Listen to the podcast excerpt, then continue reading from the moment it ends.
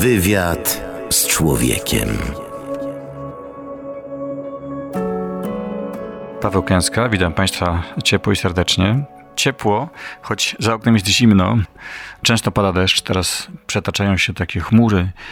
Jestem w Londynie, w siedzibie władz naczelnych Związku Harcerstwa Polskiego, a moimi rozmówczyniami są pani Jagoda Kaczorowska, córka ostatniego prezydenta Rzeczpospolitej Polskiej na uchodźstwie, i pani Teresa Szatkowska-Łakomy, córka ostatniego przewodniczącego Rady Narodowej Rzeczpospolitej Polskiej na uchodźstwie. Witam pani serdecznie. Witam, dziękuję.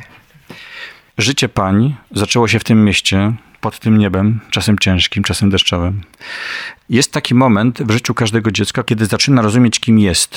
Uczy się wierszy, piosenek, poznaje pierwsze słowa, mama, tata. Nie wszyscy, którzy pani otaczali, mówili tym językiem. Jakie były te pierwsze wspomnienia? Pani Kaczorowska.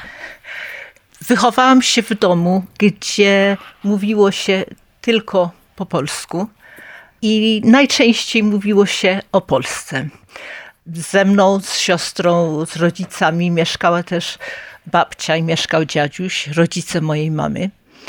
I moje pierwsze zetknięcie z Polską to były ich wspomnienia.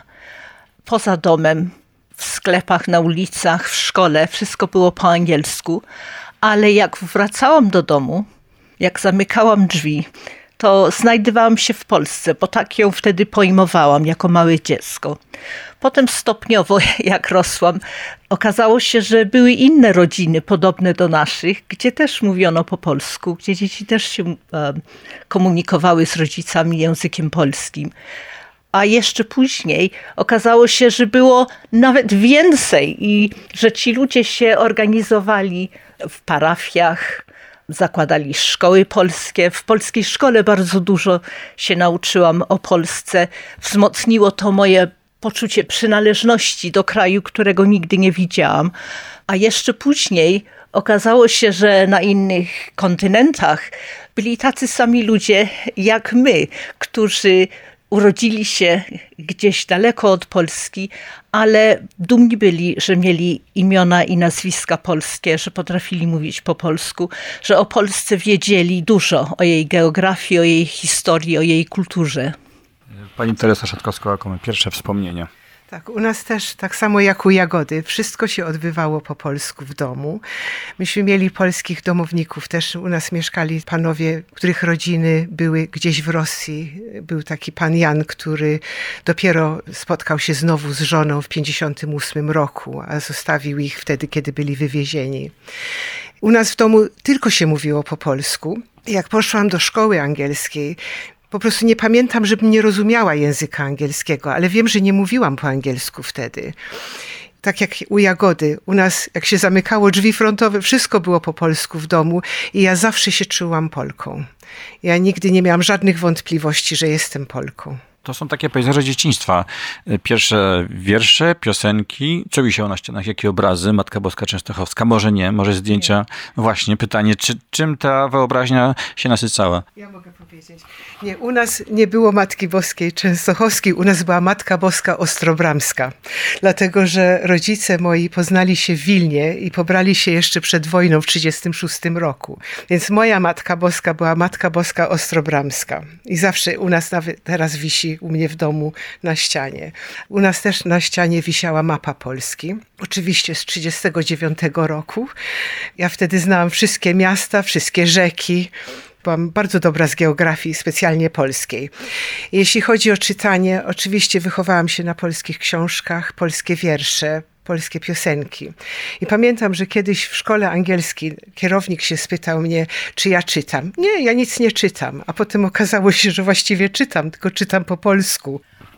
Poznawałam Polskę poprzez piosenki. Tatuś śpiewał harcerskie piosenki. Mamusia śpiewała piosenki dla dzieci. Dziadziuś śpiewał żołnierskie piosenki. A babcia hymny religijne.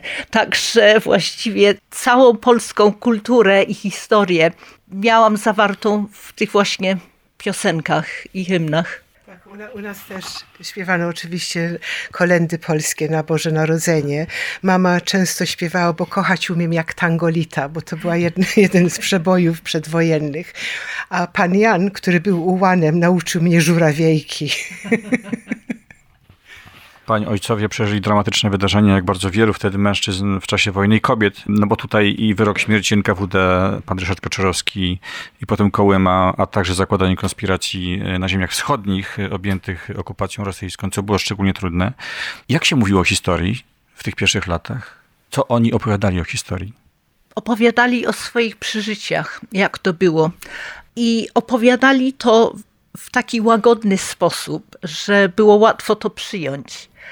Dopiero później, jako już dorosła osoba, jak zaczęłam się zastanawiać, co to właściwie znaczyło, te przejścia, to zaczęłam podziwiać ich niesamowitą kontrolę nad własnymi emocjami, że potrafili z jednej strony wspominać tak okrutne czasy, a z drugiej strony tworzyć atmosferę pełną miłości w naszych rodzinach.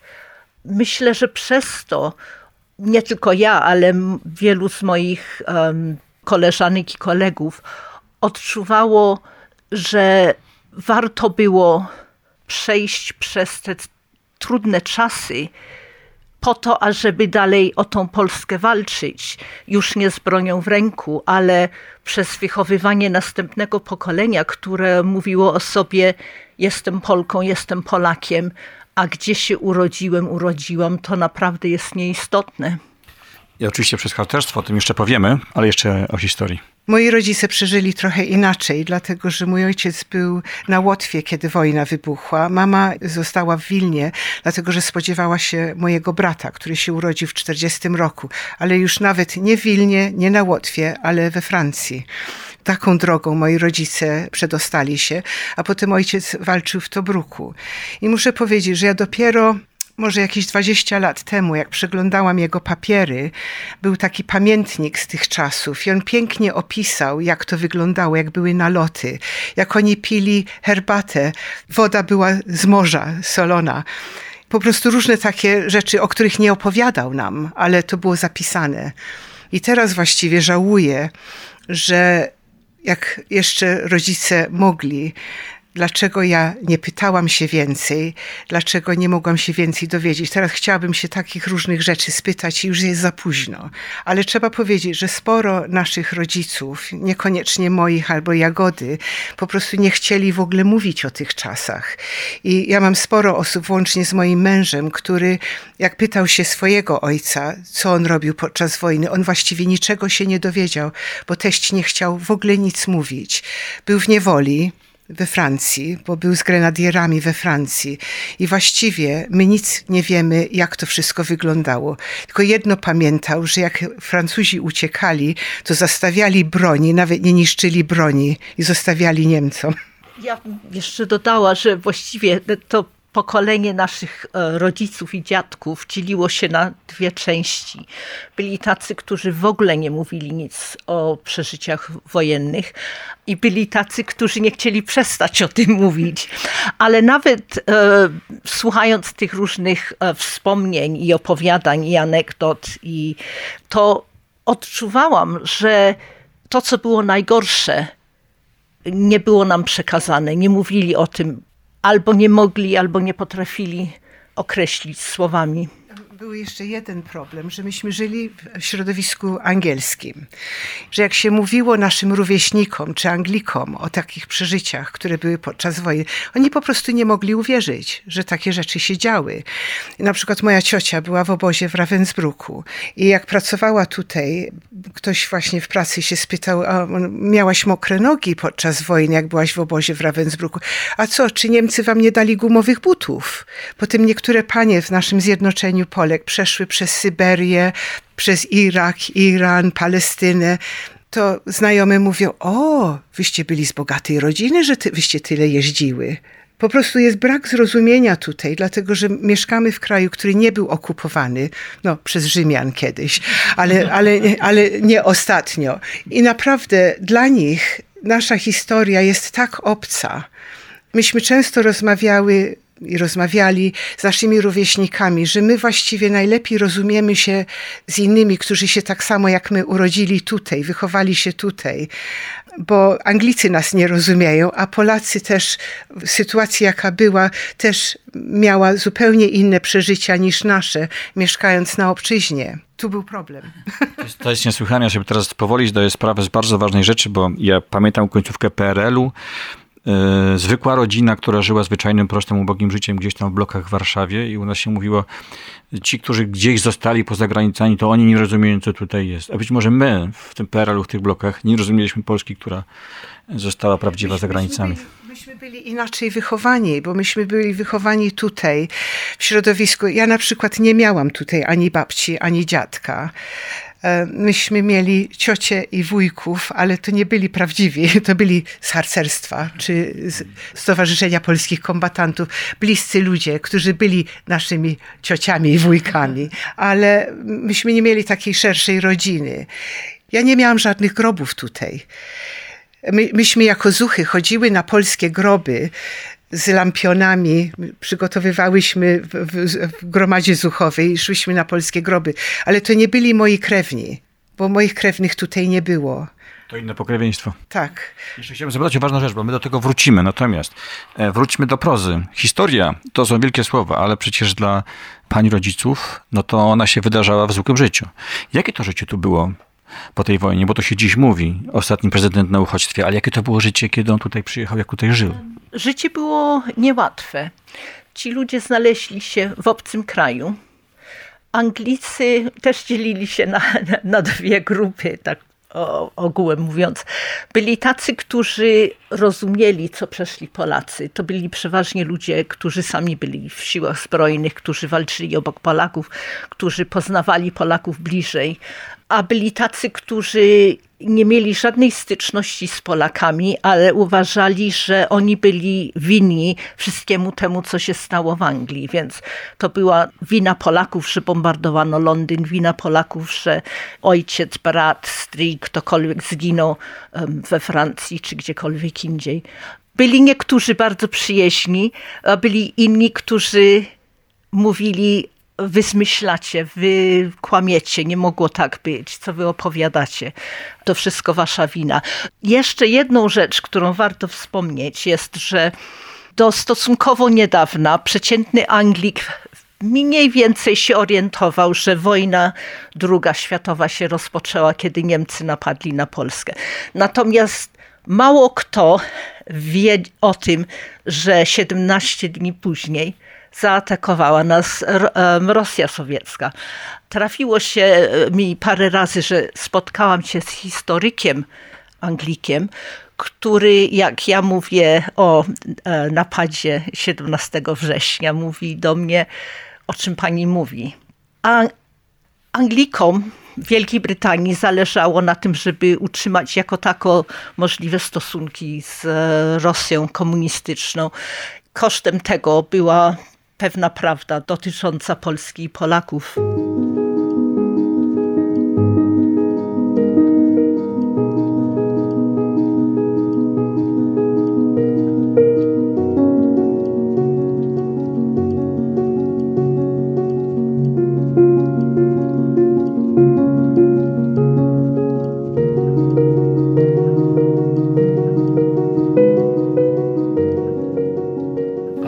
Takie zwykłe życie dyplomata, żołnierz tutaj po wojnie w Londynie. To było trudne życie zwykłych rodzin polskich. Po prostu musieli znaleźć taką pracę, jaka była, żeby utrzymać rodzinę, dlatego że przyjechali tutaj z walizką, powiedzmy, i prawie nic więcej.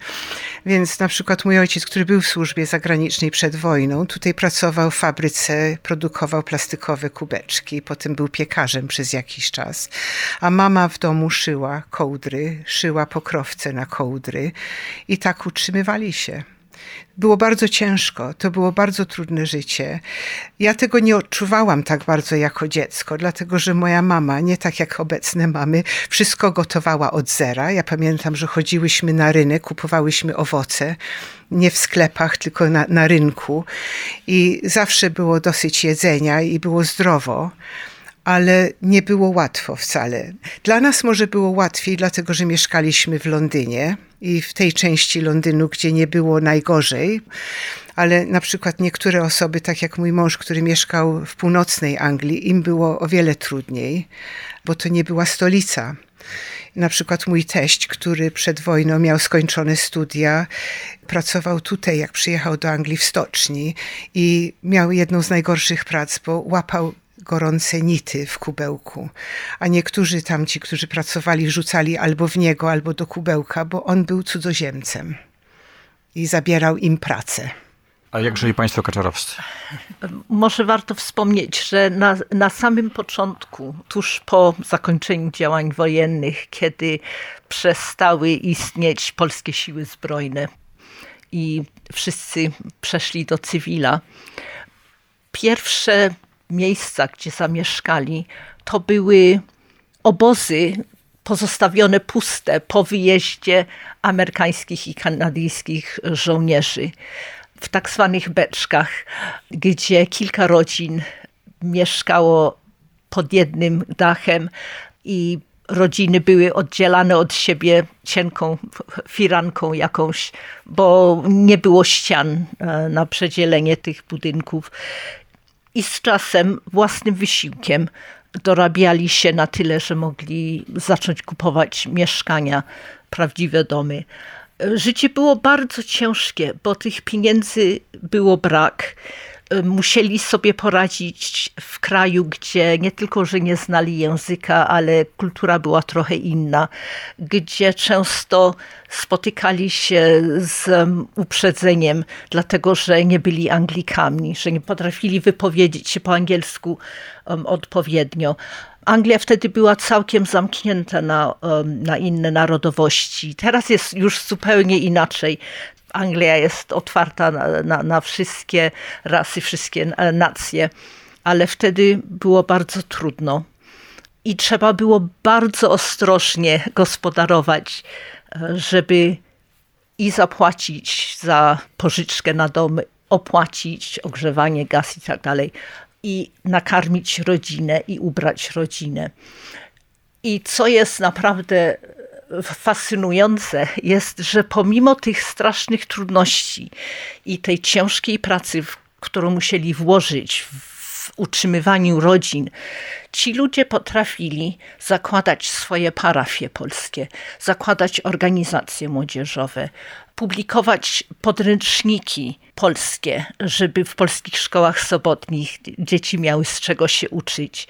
To wszystko własnym wysiłkiem, własnym kosztem.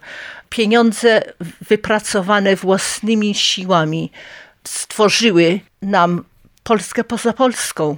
Dzisiaj jest to trudno do zrozumienia, bo są różne zapomogi, są różne granty, można tu wyciągnąć rękę, tam wyciągnąć rękę i zdobyć fundusze, a wtedy w Anglii takich rzeczy nie było.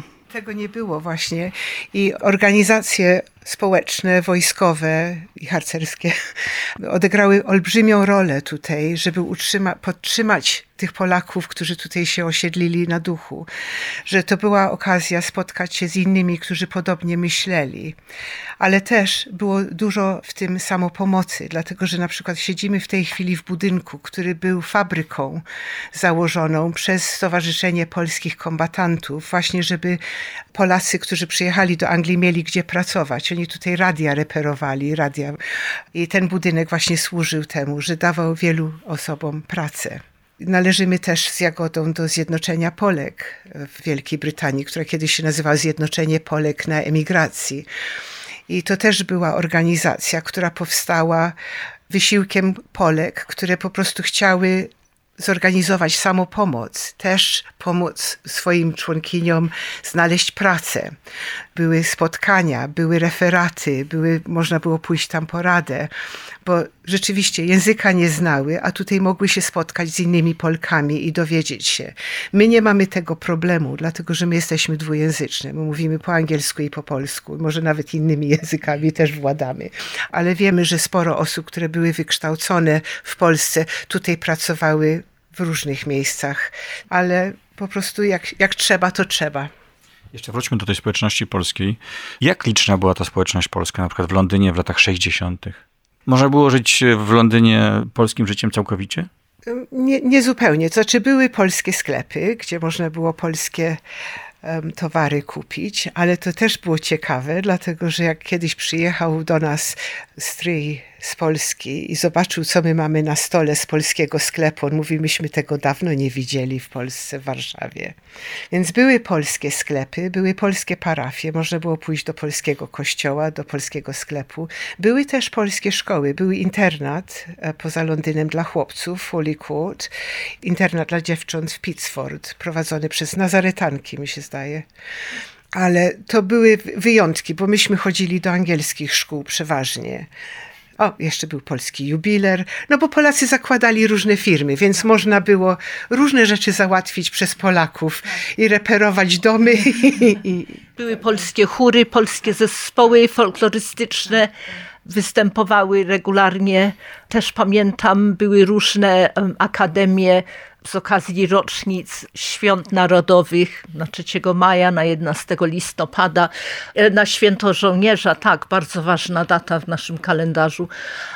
A także weterani organizowali wspomnienia, na które nas często zapraszano. Ja bywałam dość często w Związku Podhalan, dlatego że mojego ojca dowódca był akurat góralem. Więc pamiętam, że musiałam jako już nastolatka uczyć się wierszy po góralsku.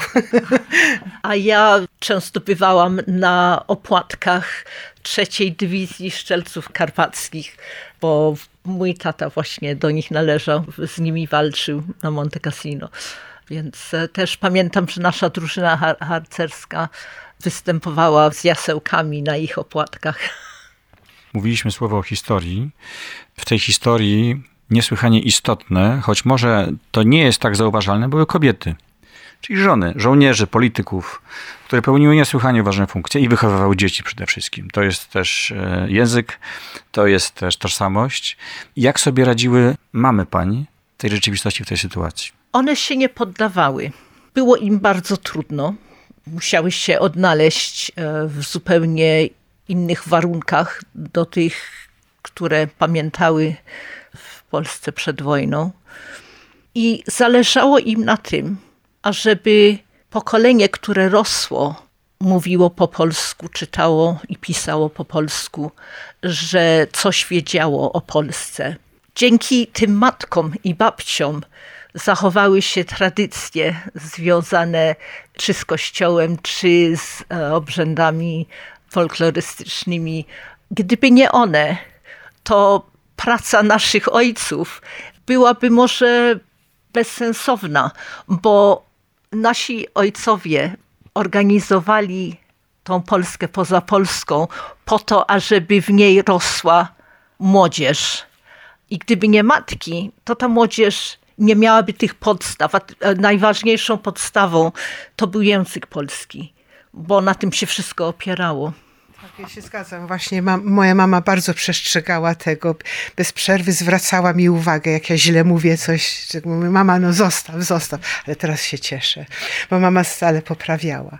Ale rzeczywiście, gdyby mama nie robiła tego, co robiła w domu, nie opiekowała się domem i rodziną, mój ojciec nie mógłby pracować społecznie, ani politycznie, bo po prostu nie dałby rady. I uważam, to jest tak samo teraz w każdym środowisku, jeżeli jest jakaś kobieta czy mężczyzna na stanowisku, jeżeli nie ma rodziny za sobą czy dzieci, które wspierają, to nie daliby rady, dlatego że to jest właściwie wysiłek wspólny rodziny. Do takich szczególnych wspomnień to robienie palemek i baranków w okresie Wielkiej Nocy, kolędowanie z gwiazdą, którą samemu się zrobiło, chodzenie od domu do domu. Ta gościnność polska, która nas przyjmowała wtedy, kiedy myśmy próbowali ładnie śpiewać kolendy na progu. Dodam jeszcze i serca kaziukowe. Serca kaziukowe. I pamiętam jeszcze, jak byłam bardzo mała, myśmy mieli znajomą rodzinę, gdzie było 7 córek i oni jeździli z kolędą do wszystkich polskich domów harcerskich. I pamiętam, że oni zajeżdżali po mnie wpierw i potem ja jeździłam do Jagody. To było lata temu, jak byliśmy dziećmi. My się znamy od dziecka. Jeżeli chodzi o tradycję, to moja mama rzeczywiście pielęgnowała te tradycje, ale jedna z największych takich tradycji, która bardzo taka jest miła dla mnie, jest, że tatuś pomimo tego, że był tak zajęty i społecznie i działał poza domem i prawie go w domu nigdy nie było, to na święta zakładał fartuch i myśmy razem piekli ciasta. I mam jeszcze jego przepisy na struclę makową i na cygana. Mówimy o Polsce poza Polską. Ta mapa z 1939 roku tu jest ważna, ponieważ to była Polska nieprzecięta na pół. Tutaj było życie polskie w Londynie, w Anglii, w wielu innych miejscach. Natomiast tam było życie polskie w komunizmie. Jak się tu mówiło o tym kraju, który tam został i na co wyście czekali, na co ojcowie czekali, czego chcieli? Mówiono nam, że Polska jest w niewoli. Na samym początku była nadzieja, że coś się zmieni, że ten ustrój polityczny, który został nam narzucony przez Wielką Trójkę, zostanie w jakiś sposób obalony, że wróci się do własnych domów, do własnej ziemi. Z czasem stało się oczywiste, że ten komunizm potrwa jeszcze trochę, że tej wolności, tej prawdziwej wolności dla każdego człowieka, na to trzeba będzie czekać jeszcze sporo. Ale ci ludzie, którzy tyle przeszli, którzy stracili wszystko, bo jak się kogoś wyrywa z domu rodzinnego, wsadza w wagon i wywozi na Syberię, a potem losy sprawiły, że ten człowiek się tułacze po całym świecie. Po takich przejściach spodziewałoby się, że ludzie by się załamywali, ale było wprost przeciwnie. Oni skądś znajdywali siłę, ażeby nie poddawać się, utrzymywać tą wiarę, że kiedyś Polska będzie wolna. I mówili, my może do niej nie wrócimy, może wy nie wrócicie, ale wasze dzieci może kiedyś wrócą. I my musimy być gotowi jako społeczeństwo polskie, ażeby pomóc, jeżeli zaistnieje taka okazja. Tak, zgadzam się. Zawsze była ta nadzieja powrotu do Polski. Nawet ja się tutaj urodziłam w Londynie i też często mówiłam, kiedy wrócę do Polski. Może nie powinnam była tak mówić, ale tak czułam. Właśnie była zawsze ta nadzieja, że rodzice wrócą do wolnej Polski. Ale problem też był inny, dlatego że właśnie większość osób, z którymi myśmy się wychowały tutaj w Londynie, to były ze wschodniej Polski. I wielu z nich nie miało dokąd wrócić. Dlatego że na przykład rodzina mojej mamy, która była w Wilnie przed wojną, moi rodzice się spotkali przed wojną w Wilnie. Ale na przykład Jagoda, twoi rodzice by się nigdy nie poznali. Moi teściowie nigdy by się nie poznali przed wojną, bo byli zupełnie innych środowisk. Więc jest bardzo dużo nas, naszego pokolenia, których by nie było, gdyby nie wojna. To prawda, moi rodzice by się na pewno nie spotkali, gdyby Polska nie została pod okupacją.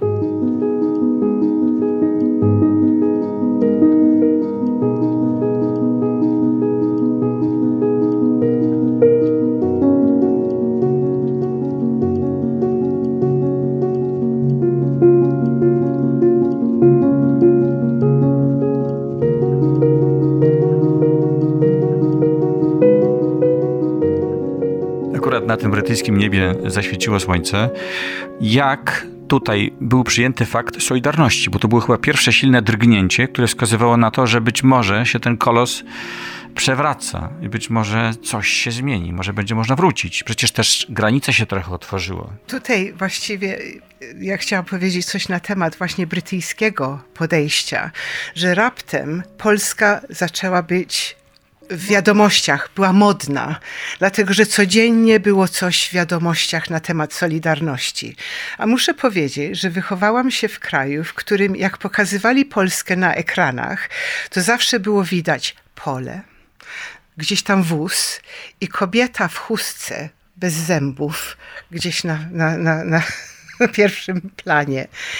I dopiero jak Solidarność zaczęła działać w Polsce, to wtedy raptem o wiele więcej się o Polsce mówiło, jako kraju nie takim, jak przedtem pokazywali. Znaczy myśmy wiedzieli, że Polska nie była taka, bo ja widziałam pocztówki, ja wiem, że Polska nie była tylko pola, że były piękne budynki i tak dalej.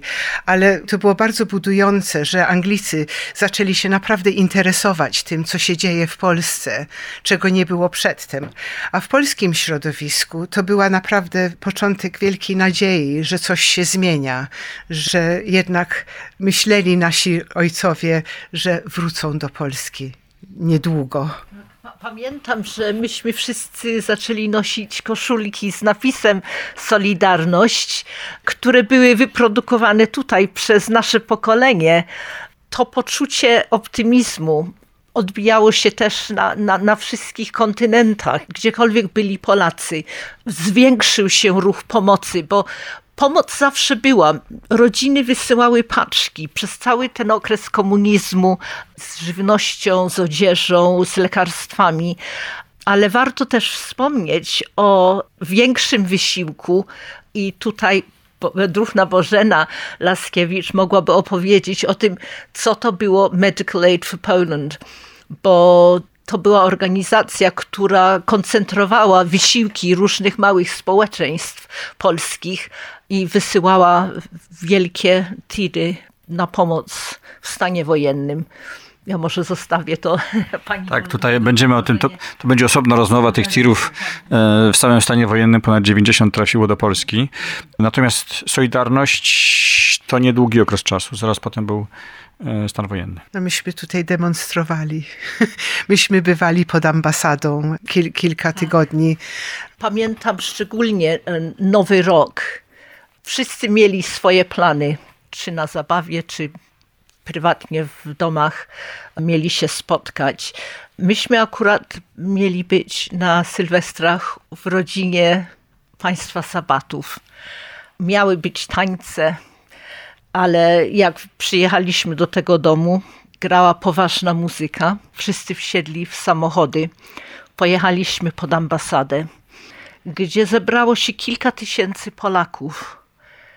Zaczęliśmy o 11:00 wieczorem, wtedy kiedy była północ w Polsce. Zaczęliśmy śpiewać hymny, polskie pieśni patriotyczne, kolendy i śpiewaliśmy przez całą godzinę. Także od północy, od Nowego Roku w Polsce do Nowego Roku pod ambasadą. Oprócz demonstracji to trzeba powiedzieć, że przez cały okres PRL-u nasi politycy z władz na uchodźstwie utrzymywali kontakty z politykami w różnych krajach i zdobywali przyjaciół na świecie, więc to nie było to, że myśmy tylko w swoim środowisku utrzymywali polskość, ale myśmy próbowali też i działać na zewnątrz, bo były i demonstracje i na przykład w Zrzeszeniu Studentów i Absolwentów Polskich na uchodźstwie, taka drobna rzecz, ale robiliśmy co roku międzynarodowe cocktail party i robiliśmy propagandę w ten sposób.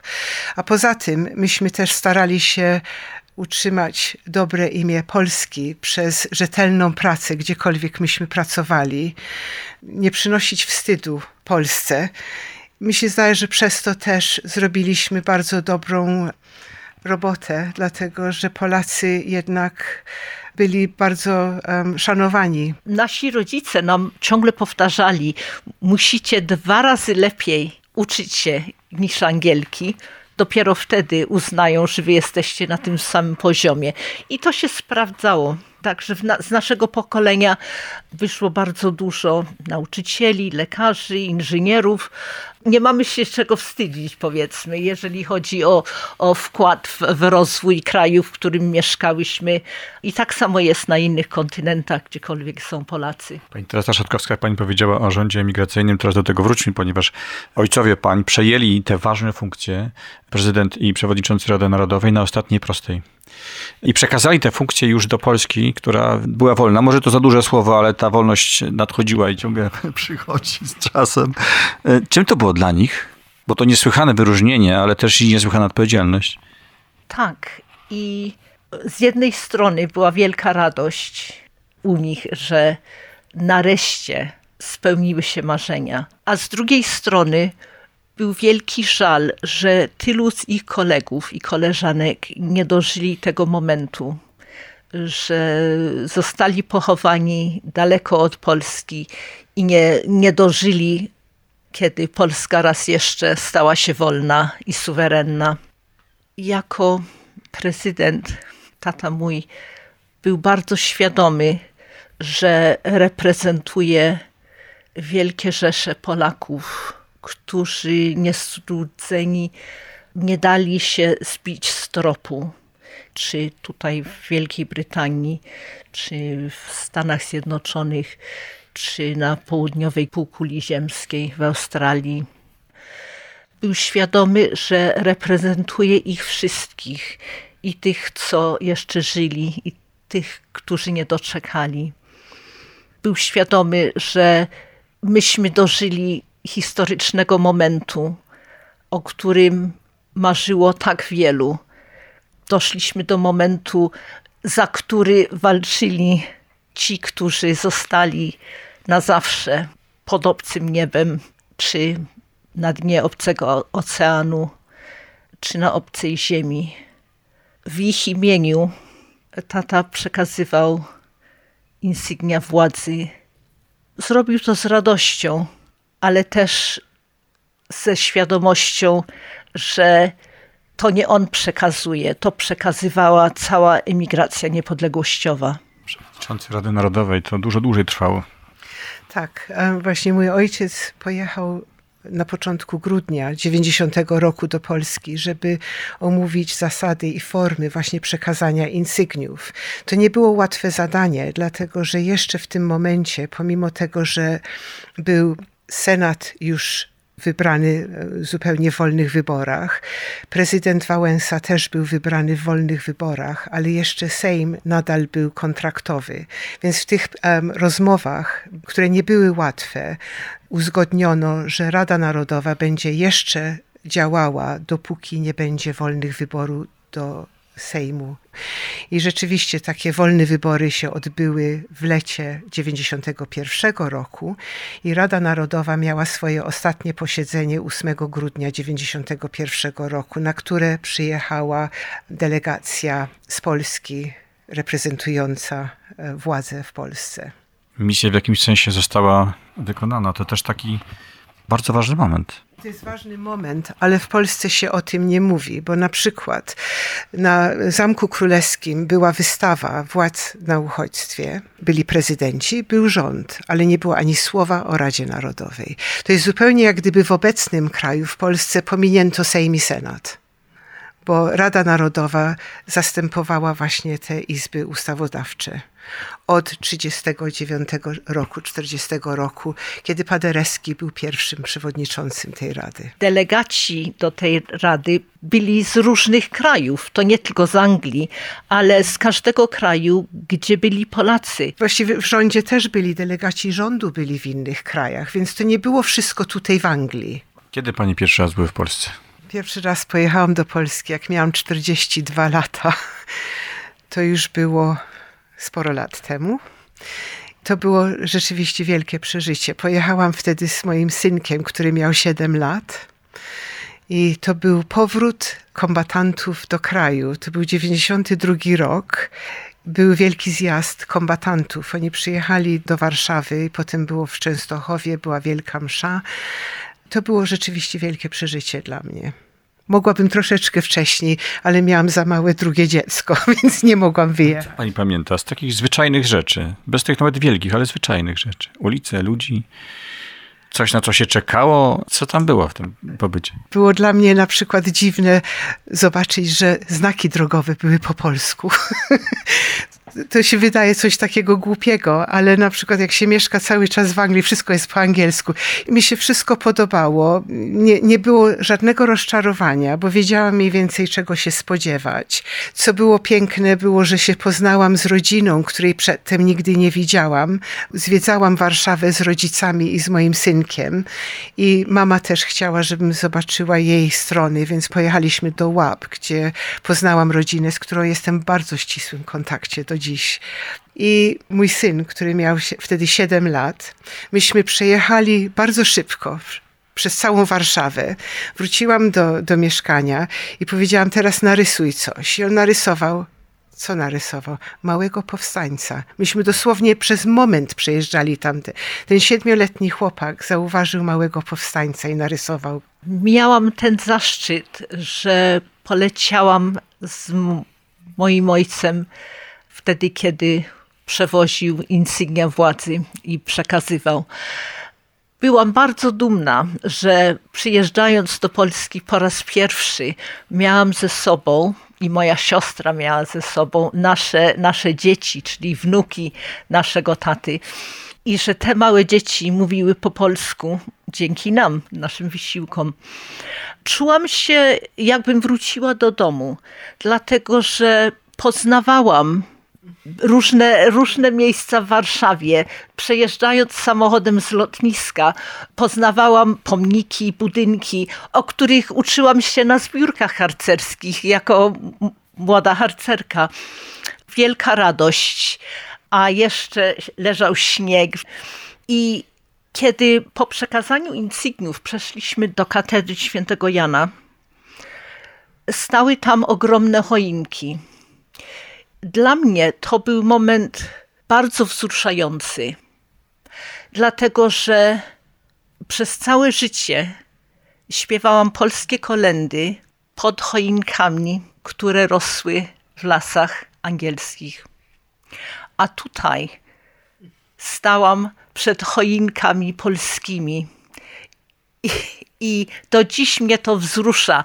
To jest taka prosta rzecz, a jednak to były choinki, które rosły w polskiej glebie, na polskim powietrzu, pod polskim słońcem.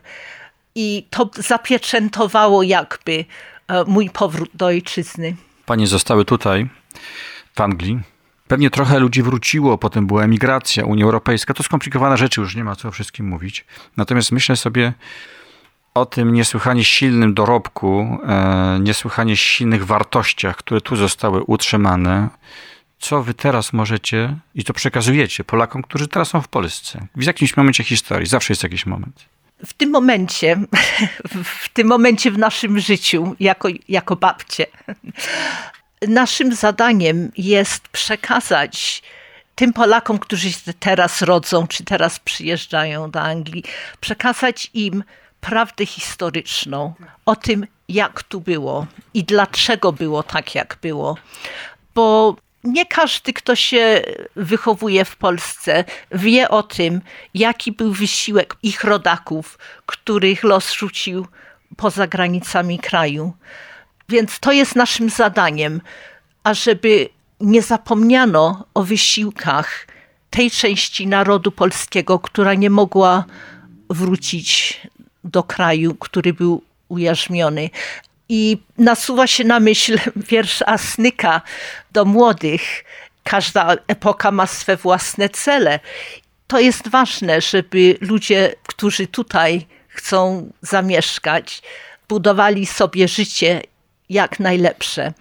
Ale tak jak mówił Asnyk, nie depczcie przeszłości ołtarzy, bo na emigracji niepodległościowej zbudowaliśmy fundamenty życia polskiego, na którym inni mogą budować przyszłość. Tak, i my teraz jesteśmy bardzo zajęte z Jagodą i innymi, bo próbujemy zabezpieczyć wszystko to, co tutaj było.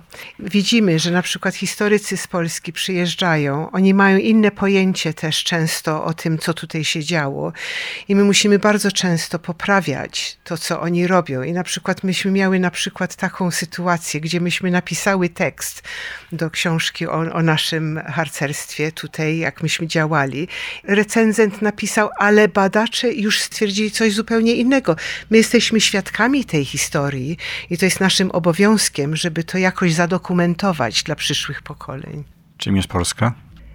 Tym, co jest najpiękniejsze. To jest dom, rodzina. Pani Jagoda Kaczorowska, córka ostatniego prezydenta Rzeczpospolitej Polskiej na uchodźstwie i pani Teresa Szatkowska-Łakomy, córka ostatniego przewodniczącego Rady Narodowej Rzeczpospolitej Polskiej na uchodźstwie. Pod tym londyńskim niebem wychodzi słońce. Dziękuję bardzo. Dziękujemy. Dziękuję bardzo.